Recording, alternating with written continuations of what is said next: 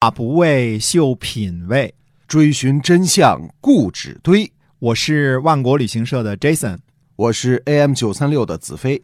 我们哥俩在新西兰跟您聊聊《史记》中的故事。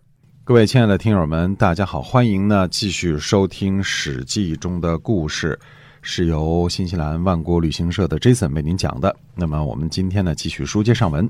是的，上次我们说到魏庄公啊，在公元前七百五十七年的到七百三十五年啊，这个魏庄公这段时间，那么魏庄公呢，他有太子和周须啊。哎我们上次说到了这个太子和周须啊，结果呢，周须呢就把正牌的继位的国君呢给杀害了，就是把这个魏桓公呢给嗯杀害了。杀了，杀了之后呢，他自己篡位做了魏国的国君。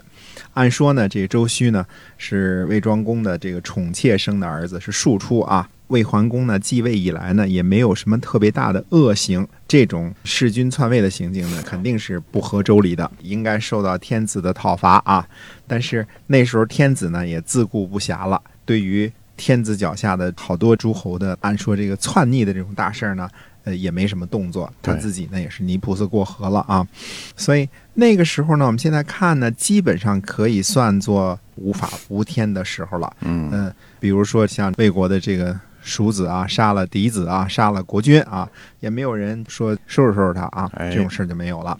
那么以前我们说呢，套句书里边的话，就是周朝这个天王啊，这叫擎天博玉柱，架海紫金梁啊，哎是这个 天子啊，嗯这个天子天下的啊大家长。对，受命于天嘛，他是周礼的维护者。现在呢，这擎天柱没了，各个诸侯呢都独自为政了，这种庶子弑君篡位的这种事儿呢，也没有人管了。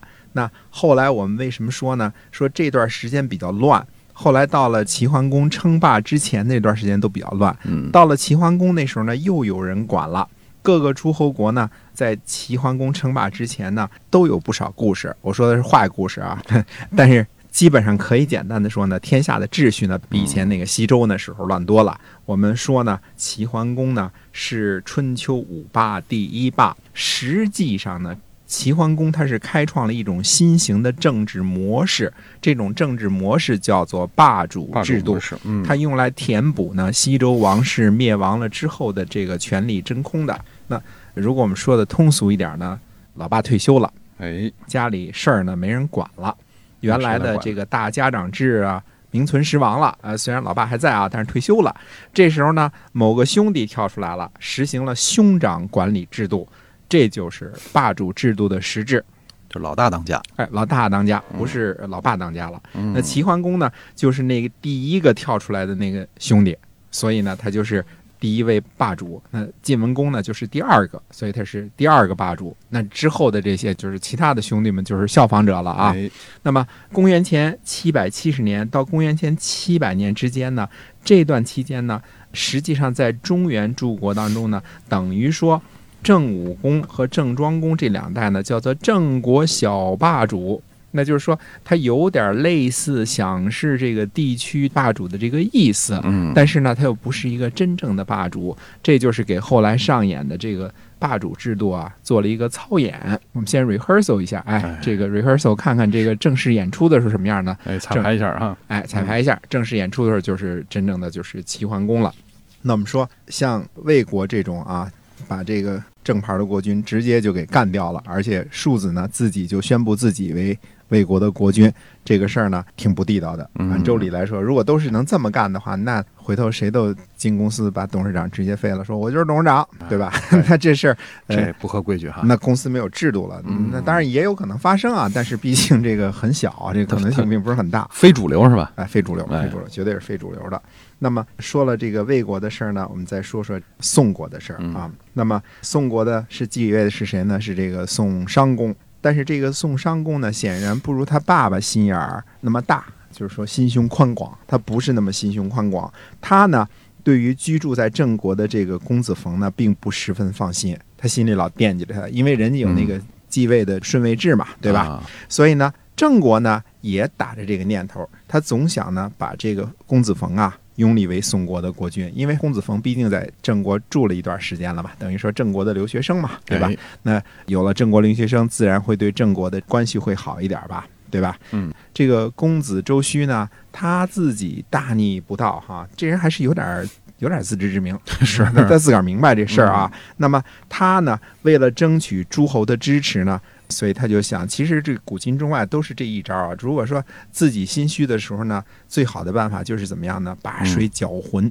哎把事儿挑大，是对 吧？把浑事水儿摸挑大鱼。是吧？哎，对嗯，浑水摸鱼嘛。想把事儿挑大呢，这个时候呢，周须呢，他就看到了什么呀？看到了宋国和郑国稍微这个微妙的这种关系啊。嗯，那么其实魏国呢和郑国呢不是什么睦邻友好啊，啊呃双方、不友。好。哎，加上以前呢，魏庄公呢他就收留过这个公孙华，我们说嗯这个叔段的这个儿子啊，他给收留了。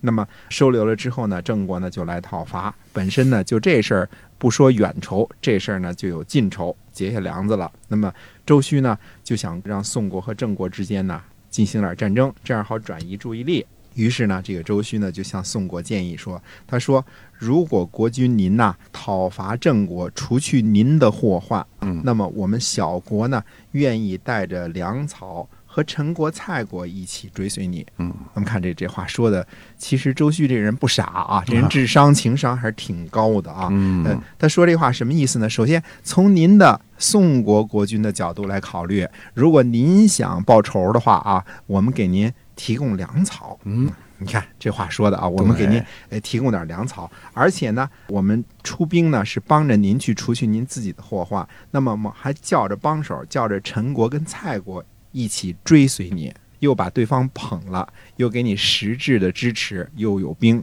又有炮，对吧？还有好多国际上的支持，还有粮草，还帮着您干事儿。嗯，那一般人，你看啊，今儿这个我帮你把你们家事儿办了，对，呃，我还给你办事儿所用的礼物、白酒、烟，哎我都都给给准备你准备好了，对你都都给准准备备好了嗯。然后我还叫着旁边的邻居给你帮忙，有人给你算账，有人给你开车啊。嗯那这事儿按说是个挺好的事儿啊，是吧？但是，呃，呃，我们知道呢，这个周须这人呢，实际上他的目的呢，就是为了趁这事儿呢把水搅浑，因为要是几个国家一块儿混乱的打仗情况之下呢，那可能很多人就不会注意到周须这个叛逆这回事儿了。而且呢，怎么说呢？他要帮了宋国一个忙，那宋国将来就得念他一人情儿，说吃人家嘴软，拿人家手短，手是吧段你嗯你就得给人办事儿啊哈。哎，就得给人办事儿。所以呢，这个周须呢有这么一个好主意，宋国一想呢，嗯，好主意，那我们就直接去打郑国吧。嗯嗯，打郑国干嘛呢？其实宋国想打郑国呢，很大的这个根源在于公子冯这个祸根儿，因为这是正牌的有继位顺位制的这么一个。主儿，这嗯公子冯啊，嗯因为他是让才让给他的，他自个儿做的呢，这个国君呢，商公呢有点心虚，那很大的原因就是说呢，如果要是能把这公子冯给趁机给干掉了啊，哎 那是最好的事儿。那么郑国呢是想的什么呢？如果能把这公子冯扶上这个宋国的国君的这个国君保、嗯保卫啊，那么我们郑国就可能有点好处。嗯那这两个人想的是完全不同的事儿，所以呢，我们到了公元前七百一十九年的时候呢，发生了什么事儿呢？宋国、陈国、蔡国、魏国组成了联军攻打郑国。我们这个以前啊，打架都是单挑儿，我不服气你，你不服气我，一对一是吧？哎，俩人撸胳膊挽袖子画一圈儿啊，嗯这个干。这时候呢，开始打群架。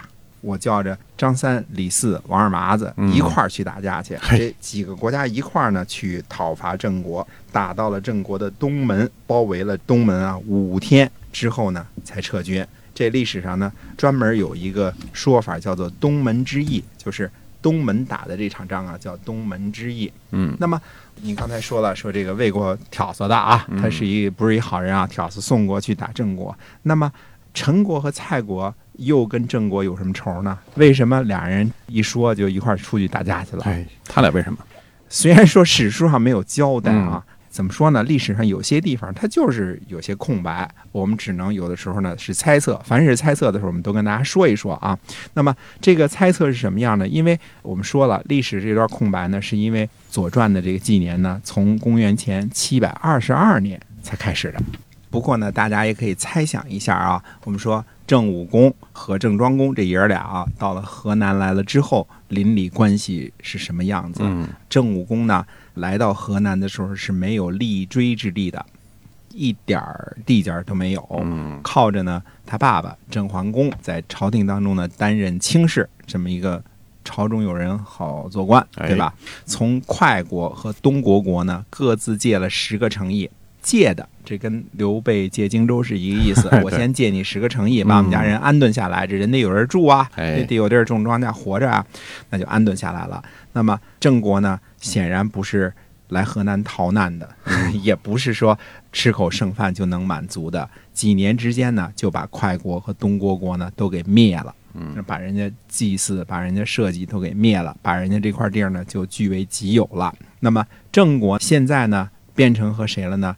魏国、宋国、陈国、蔡国交接了，已经俨然成了河南第一大诸侯了，而且俨然是天下第一大诸侯了。在郑国的强大过程中啊，如果说不管是因为是有意的，还是无意的，还是假装呃无意的、有意的啊，比如说抢过宋国一个公社，呃，抢过蔡国一个大队，抢过陈国一个生产队，嗯那是一点都不稀奇的。我们只是猜测啊，这块儿没有历史记载啊。所以呢，到后世的呃我们后边记载当中呢，就知道什么事儿呢？说这个鲁隐公啊，他在年轻的时候没有成为摄政王国君的时候呢，曾经跟郑国打过仗。基本上我们认为郑国跟鲁国并不是特别直接接壤的，就是接壤也就是一小块儿啊。嗯那么鲁国都得跟郑国打仗，为什么呢？这个后来我们知道历史上有记载，因为。